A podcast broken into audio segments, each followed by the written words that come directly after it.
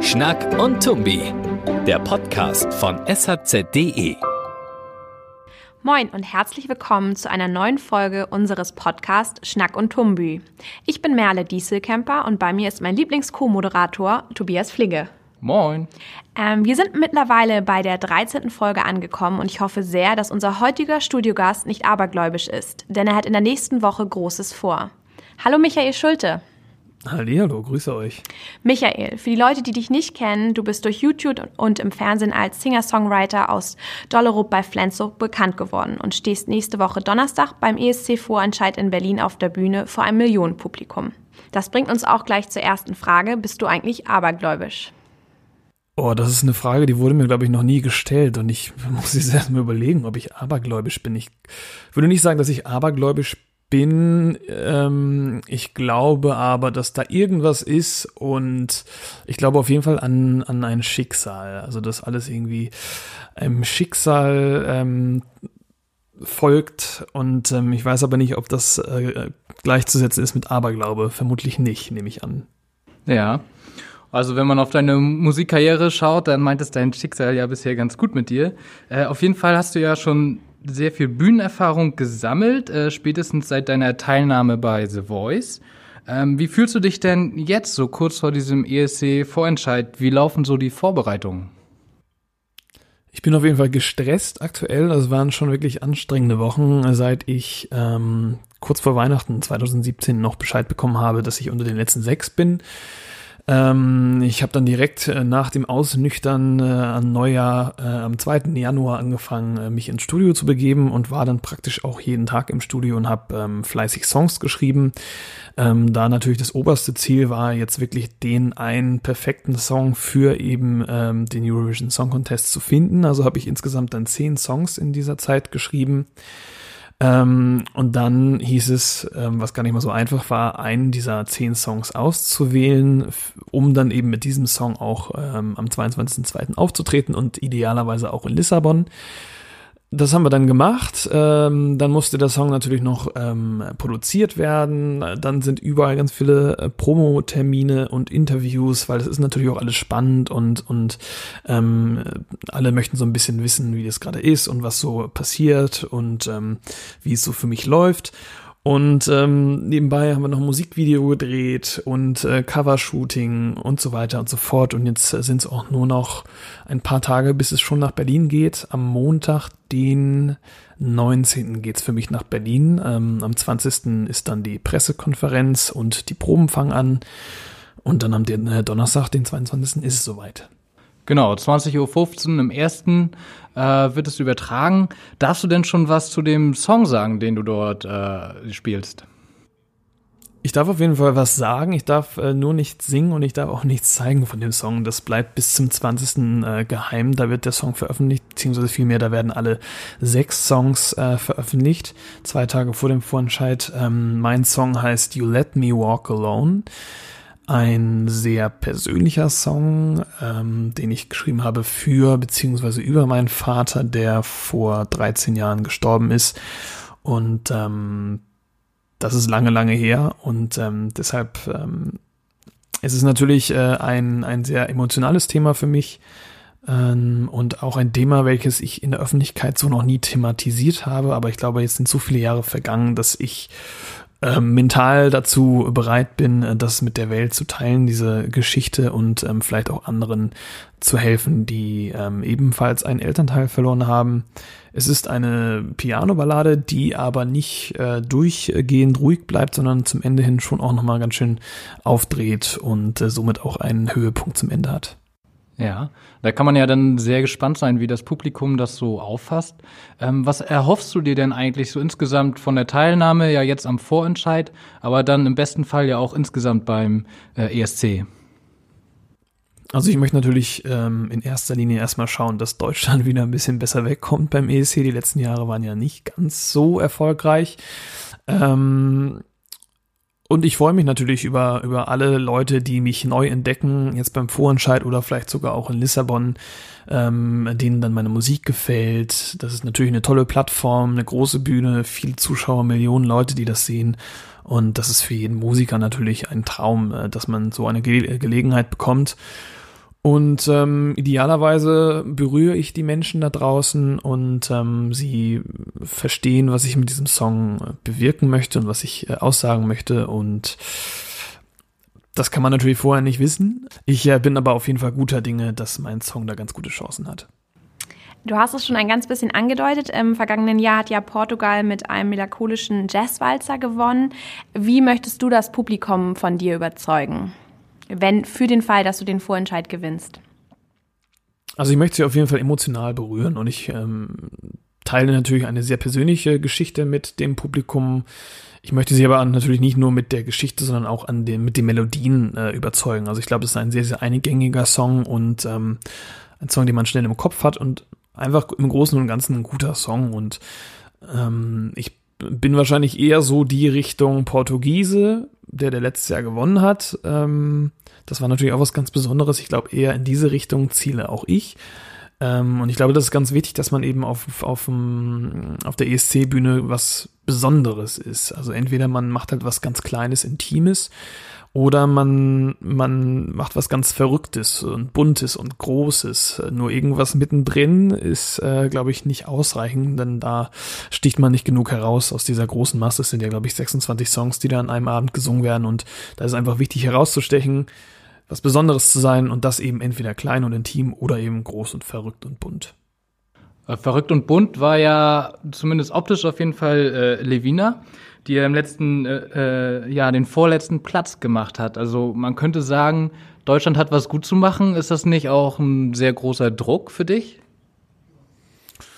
Nee, also einen Druck verspüre ich da überhaupt nicht. Eigentlich kann es ja auch nur besser laufen für alle, die jetzt danach kommen. Und ähm, genau das du, was du jetzt eigentlich gerade gesagt hast, dass Levina äh, äh, bunt und, und groß äh, war, das sehe ich eigentlich äh, ganz anders. Ich glaube, Levina ähm, Wiener Song war, war gut, aber war halt eben so mittendrin. Es war halt ein guter, normaler Popsong, der so im Radio laufen könnte vielleicht, aber auch nichts anderes. So. Und natürlich hat sie den gut gesungen und sie war auch eine Erscheinung auf der Bühne, aber der Song an und für sich war, glaube ich, glaube, das war der Grund dafür, dass es eben nicht äh, gereicht hat für mehr, ähm, zu, zu durchschnittlich. Also er war halt eben nicht emotional und intim, aber er war auch nicht völlig drüber und völlig abgespaced, wie jetzt äh, russische Omas, die tanzen oder wie Lordi damals äh, für Finnland. Also ich glaube, das ähm, ist so die große Gefahr, dass man eben ähm, einen Song hinschickt, der nicht heraussticht. Und ich glaube, es war wie gesagt ein guter Song, aber einer, der eben schnell auch vergessen wurde. Damit Deutschland in diesem Jahr besser abschneidet, gab es ja einen ziemlich komplexen Auswahlprozess. Also Fans haben eine Vorauswahl getroffen, dann gab es Workshops mit potenziellen Kandidaten und eine Jury hat danach nochmals ausgesiebt. Wie hast du diesen ja doch recht langwierigen Prozess so empfunden? Auch so lange war das eigentlich gar nicht für mich. Also ich habe mich Anfang November ähm, beworben ähm, beim NDR. Ich habe aber auch dann später erfahren, dass ich mich gar nicht hätte bewerben müssen, weil der NDR mich schon so auch ausgesucht hatte ähm, für die letzten 200.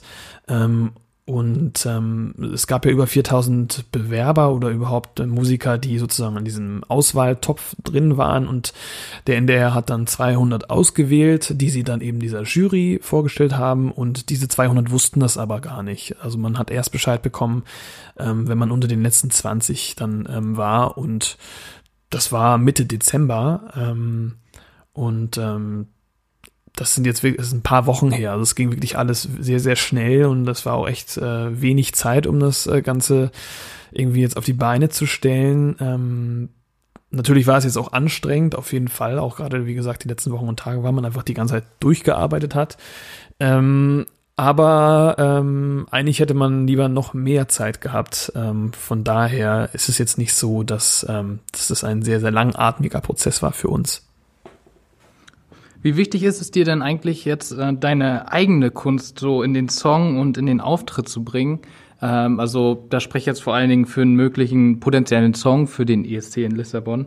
Äh, hast du Bedenken als Repräsentant für Deutschland, da dann vielleicht zu viele Kompromisse eingehen zu müssen?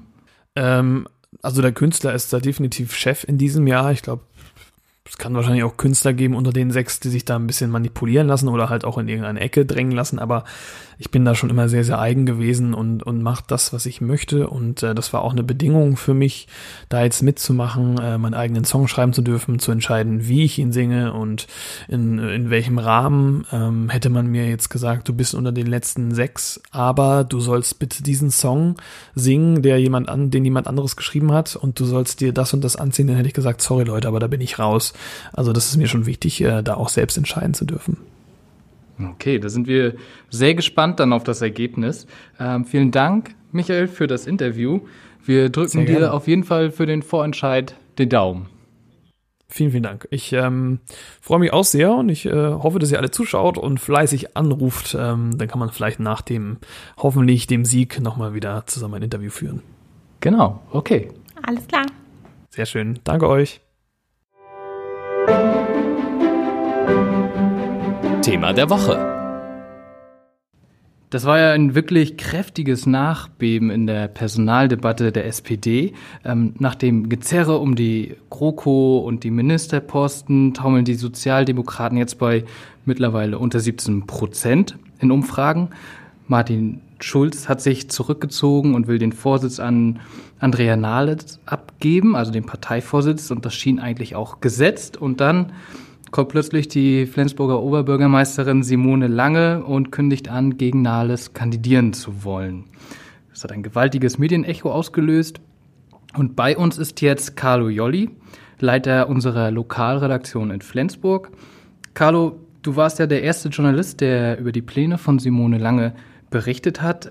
Kannst du uns einmal erzählen, wie du davon überhaupt erfahren hast? Ja, also es gab am Montagabend äh, gegen 20 Uhr wohl ein Treffen von Simone Lange mit einigen wenigen Vertrauten, wo sie diesen Brief aufsetzen wollten und auch darüber entscheiden wollten, ob sie ihn jetzt auch wirklich abschicken. Und ich bekam von einem aus dem SPD-Vorstand äh, vorab einen Hinweis, äh, dass es dieses Treffen geben wird und dass ich danach informiert würde und dass man mir den Brief eben geben würde. Online hatten wir auf saz.de ja gleich eine Einmeldung. Ähm, die gedruckte Tageszeitung stand zum Zeitpunkt, also um 22 Uhr, schon mit ganz anderen Themen fest. Ähm, wie läuft das eigentlich ab? Wie bekomme ich dann solche Nachrichten noch ins Blatt? Ja, also erstmal muss man ja sagen, ähm, eine Kommunalpolitikerin aus Schleswig-Holstein, wenn die sich für den Bundesvorsitz einer der beiden großen Parteien bewirbt, dann überlegt man als Journalist, äh, wenn man die Nachricht kriegt, dann auch einmal kurz, was mache ich damit, wie gehe ich damit um? Ist das jetzt eine große Geschichte oder ist es so ein bisschen auch äh, komisch? Und äh, wir hatten schon ein klein bisschen auch das Gefühl, äh, dass es äh, was ein bisschen Seltsames hat, aber waren doch gleich der Meinung, dass es auf jeden Fall eine große Geschichte ist. Da sind wir ja nachher auch bestätigt worden. Ich habe mich aber dann am Montagabend nochmal mit äh, unserem Chefredakteur, mit äh, Stefan Klesner, telefonisch kurz geschlossen, habe es ihm erzählt. Er hat auch so ein bisschen äh, mit dem gleichen Eindruck erstmal ganz kurz zurückhaltend reagiert. Wir hatten aber ja auch den Brief noch nicht. Und ich habe ihm gesagt, lassen Sie uns reden, wenn wir den Brief haben. Und ich dachte eigentlich, dass wir den vielleicht spätestens um neun haben. Es dauerte aber sehr viel länger. Um halb zehn hatte ich ihm eine SMS geschickt und sagte, äh, wir sehen uns ohnehin morgen früh. Ich glaube, das wird heute Abend nichts mehr. Und dann kam um ziemlich genau um zehn äh, kam die äh, die Nachricht mit äh, der Info, in dem der Brief dann auch drin stand, über WhatsApp von in dem Fall wieder dem SPD-Parteivorstand dann habe ich mich kurz geschlossen, habe aber auch nochmal äh, Frau Lange selbst äh, angesimst, weil ich ja dann, wenn ich äh, damit wirklich auf erste Seite in die Aufmachung gehen will, ganz sicher sein muss, dass es auch ihre Geschichte ist. Und das war dann schon irgendwie zehn nach zehn. Und dann haben wir auch für die großen Ausgaben nicht mehr ganz viel Platz, dann bin ich in unser Innenstadtbüro schnell und bin dann direkt in die Seite rein, weil sonst schafft man das in 20 Minuten nicht. Und dann haben wir den, den Aufmacher komplett getauscht mit Unterstützung des Kollegen am Nachrichtendesk hier in Flensburg in Möwig und dann haben wir es für die großen Ausgaben und vor allem für Flensburg dann eben noch geschafft, die frühen, früh gedruckten Ausgaben Kappeln, Eckernförde, Schleswig haben wir dann in der ersten Geschichte nicht mehr erreicht. War ja dann wahrscheinlich ein langer Abend für dich. Äh, du hast ja gleich am nächsten Tag äh, ein Interview geführt und unser Videoteam war auch dabei. Wir können ja mal kurz reinhören. Es geht mir tatsächlich um die Sache. Und es geht mir darum, ähm, dass äh, hier ein Weg beschritten wurde, den ich für uns, ähm, für die Sozialdemokratie einfach für den nicht richtigen Weg halte. Es geht um das höchste Amt der SPD in Deutschland. Und dieses höchste Amt nicht auf eine breite Basis zu stellen, halte ich einfach für den falschen Weg.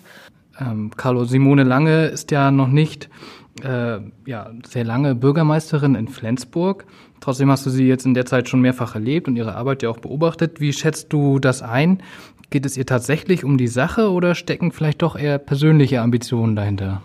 Also gut, sie ist jetzt ein gutes Jahr Oberbürgermeisterin in Flensburg, war aber schon vorher viereinhalb Jahre in, in Kiel im Landtag und ich habe sie auch davor äh, zum Start ihrer politischen Karriere als einfache Ratsfrau in Flensburg kennengelernt und ich schätze sie schon als gewissenhafte, als engagierte äh, Politikerin ein. Ich äh, habe zunächst auf jeden Fall den Eindruck, es geht ihr hier um eine Sache, die ihrem Gerechtigkeitsgefühl widerspricht und die sie einfach nicht in Ordnung findet, dass so in einer kleinen Runde äh, der SPD sozusagen die Zukunft der Partei ausgekungelt wird.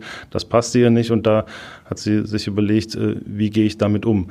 Dass die Tatsache, dass sie äh, engagiert und ambitioniert ist und auch ein gewisses Selbstbewusstsein mitbringt, ihr politisch nicht schadet. Das hat sie vielleicht auch im Hinterkopf, aber ich würde ihr die Initiative auf jeden Fall abnehmen. Simone Lange hat jetzt für ihre Kandidatur auch eine Petition gestartet. Du arbeitest gerade an einem Artikel darüber. Ähm, braucht sie die Stimmen eigentlich wirklich und warum macht sie das überhaupt? Also ich denke mal, sie macht das, um sich nochmal auf eine andere Art und Weise damit äh, Unterstützung und Legitimation zu holen. Ich denke mal, mit so einer Online-Petition spricht man nochmal eine andere Gruppe an und kann nochmal auf eine andere Art und Weise mobilisieren. Und wenn sie am Ende sagen kann, ich weiß nicht, sie hat jetzt am ersten Tag 500, 600 äh, Unterstützer, es ist ja noch gar nicht bekannt, wir haben es auch noch gar nicht äh, verbreitet. Wenn sie am Ende eine vier-, fünfstellige Zahl von, von Unterstützern auf dem Weg hat oder sogar mehr, dann kann sie natürlich mit noch ein bisschen mehr Selbstbewusstsein dann irgendwann im April in Wiesbaden auf dem Parteitag auftreten. Zustimmung hat sie auf jeden Fall von unseren Lesern bekommen. Wir haben online äh, mal die Frage gestellt, Simone Lange oder Andrea Nahles, wer ist geeigneter für den SPD-Vorsitz? Und da haben tatsächlich über 8000 Nutzer abgestimmt und 73 Prozent sprechen sich für Simone Lange aus und nur 14 Prozent für Andrea Nahles. Der Rest liegt in der Mitte.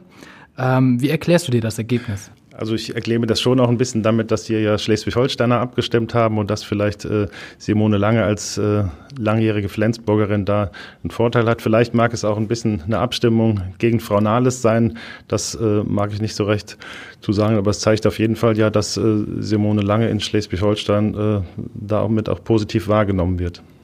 Es gab aus der Flensburger Lokalpolitik auch sehr kritische Stimmen über ihre Entscheidung. Was hältst du von ihrer Kandidatur? Also ich finde schon, dass man die Kritik ernst nehmen muss. Natürlich haben die Flensburger Einwohner, die sie gewählt haben, und auch die Flensburger äh, Politiker in der Kommunalpolitik das Recht, dass sich Simone Lange mit voller Kraft äh, ihrer Stadt widmet und sich für ihre Stadt engagiert und einsetzt. Ich glaube aber nicht, dass äh, vor allem der Grund war, dass sie jetzt kurzfristig äh, die ganz große Karriere mit dem Bundesvorsitz im Blick hat. Ich glaube wirklich, sie wollte äh, da auf einen äh, Dilemma in ihrer Partei hinweisen oder auf einen, auf einen Holzweg, auf dem sich da einige äh, in ihren Augen gemacht haben. Und äh, das ist der Grund für diese Initiative, so sehe ich das. Viele politische Beobachter gehen ja nicht davon aus, dass sie die Wahl gewinnt. Ähm, was glaubst du, ähm, also sollte sie die Wahl nicht gewinnen, wie wirkt sich das dann auf ihre Arbeit als Oberbürgermeisterin aus? Also erstmal wirkt sich das äh, ja so aus, dass sie überregional, aber auch in Schleswig-Holstein, äh, weit über die Grenzen äh, von Flensburg und des Landesteils Schleswig äh, jetzt äh, sehr bekannt geworden ist. Ich glaube nicht, dass äh, ihr das schadet bei ihrer Arbeit. Sie hat äh, eben auch ein paar kritische Rückmeldungen aus der Ratspolitik gekriegt. Das ist in Ordnung und das muss sie auch hinnehmen, aber insgesamt sehe ich keine Probleme. Wie auch immer die Wahl ausgeht, ihr werdet auf jeden Fall darüber berichten. Wir danken dir auf jeden Fall für das Gespräch. Vielen Dank. Das bringt die kommende Woche. Kommen wir von der großen Bundespolitik mal wieder zurück nach Schleswig-Holstein. Denn nächste Woche steht wieder eine Landtagssitzung an mit einigen spannenden Themen, die vor allem auch Pferdefreunde interessieren könnten. Merle, gehörst du dazu? Nee, ich bin ehrlich gesagt nicht so ein Pferdeliebhaber und ich habe auch Heuschnupfen, deshalb fällt der Sport für mich aus. Äh, das gilt für mich auch. Ähm, meine Pferdeerfahrung beschränkt sich auf einen Ausritt in St. Peter-Ording, ungeübt. Danach war ich eine Woche krank. Ähm, auf jeden Fall ist das Thema Pferdesteuer. Schleswig-Holstein hat ja, äh, ist ja ein Pferdeland, aber es gibt eben auch viele Kommunen mit Geldsorgen und einige Kommunen hatten nämlich vor, die Pferdehalter zu besteuern und das möchte die Landesregierung jetzt mit einem äh, mit einer neuen Gesetzeslage ändern, so dass eben die Pferdehaltung nicht besteuert werden kann. Dann als nächstes Thema Feiertag. Der Reformationstag soll ein allgemeiner Feiertag werden und eben auch bei uns in Schleswig-Holstein. Also der 31. Oktober, da hatten wir ja im vergangenen Jahr schon eine Kostprobe im Lutherjahr. Äh, schauen wir mal, also das gilt als sicher, dass das durchgeht. Außerdem auf der Tagesordnung Wasserstofftechnologien als Baustein der Energiewende und Wirtschaftsentwicklung, die medizinische Versorgung für Menschen ohne Papiere und wir hören den Bericht über den Besitz und die Nutzung von Waffen in Schleswig-Holstein. Also spannende Themen im Landtag. Tobi, in Zeiten von Netflix und Co. schaltest du da eigentlich noch den Fernseher ein, zum Beispiel für den Tatort, oder ist da nur noch ein Accessoire im Wohnzimmer bei euch? Also Fernseh gucken wir eigentlich kaum noch, wie du sagst, hauptsächlich Netflix. Ähm, aber für den Tatort, vor allen Dingen für den Kieler Tatort, schalte ich noch echt ein. Aber der Kieler Tatort ist auch der einzige Tatort, den ich noch gucke. Das passt sicher gut, denn ähm, nächste Woche Sonntag um 20.15 Uhr ist es wieder soweit. Kommissar Klaus Borowski ermittelt auf Sunhold, einer kleinen verschlafenen Nordseeinsel in der Nähe von Dänemark. Dort wird ein Mann tot aufgefunden, der in Kiel kein Unbekannter ist. Er war vor einigen Jahren in einen Korruptionsskandal verwickelt und hat sich jetzt auf der Insel wohl ein neues Leben aufgebaut. Warum dieser Mann jetzt leblos im Sand liegt, will Borowski herausfinden. Mehr wollen wir aber jetzt noch nicht verraten an dieser Stelle. Sie sollen ja schließlich auch noch einschalten. Ähm, außer dass wir Axel Milberg alias Klaus Borowski in unserer nächsten Podcast-Folge zu Gast haben. Seit 2002 verkörpert der 61-Jährige äh, den Kommissar und hat bereits einige Fälle gelöst. Und wir sprechen mit ihm über die Arbeit, die Dreharbeiten und vieles mehr. Es lohnt sich also reinzuhören. Genau, bis dahin machen Sie es gut. Wir hören uns nächste Woche. Tschüss. Tschüss.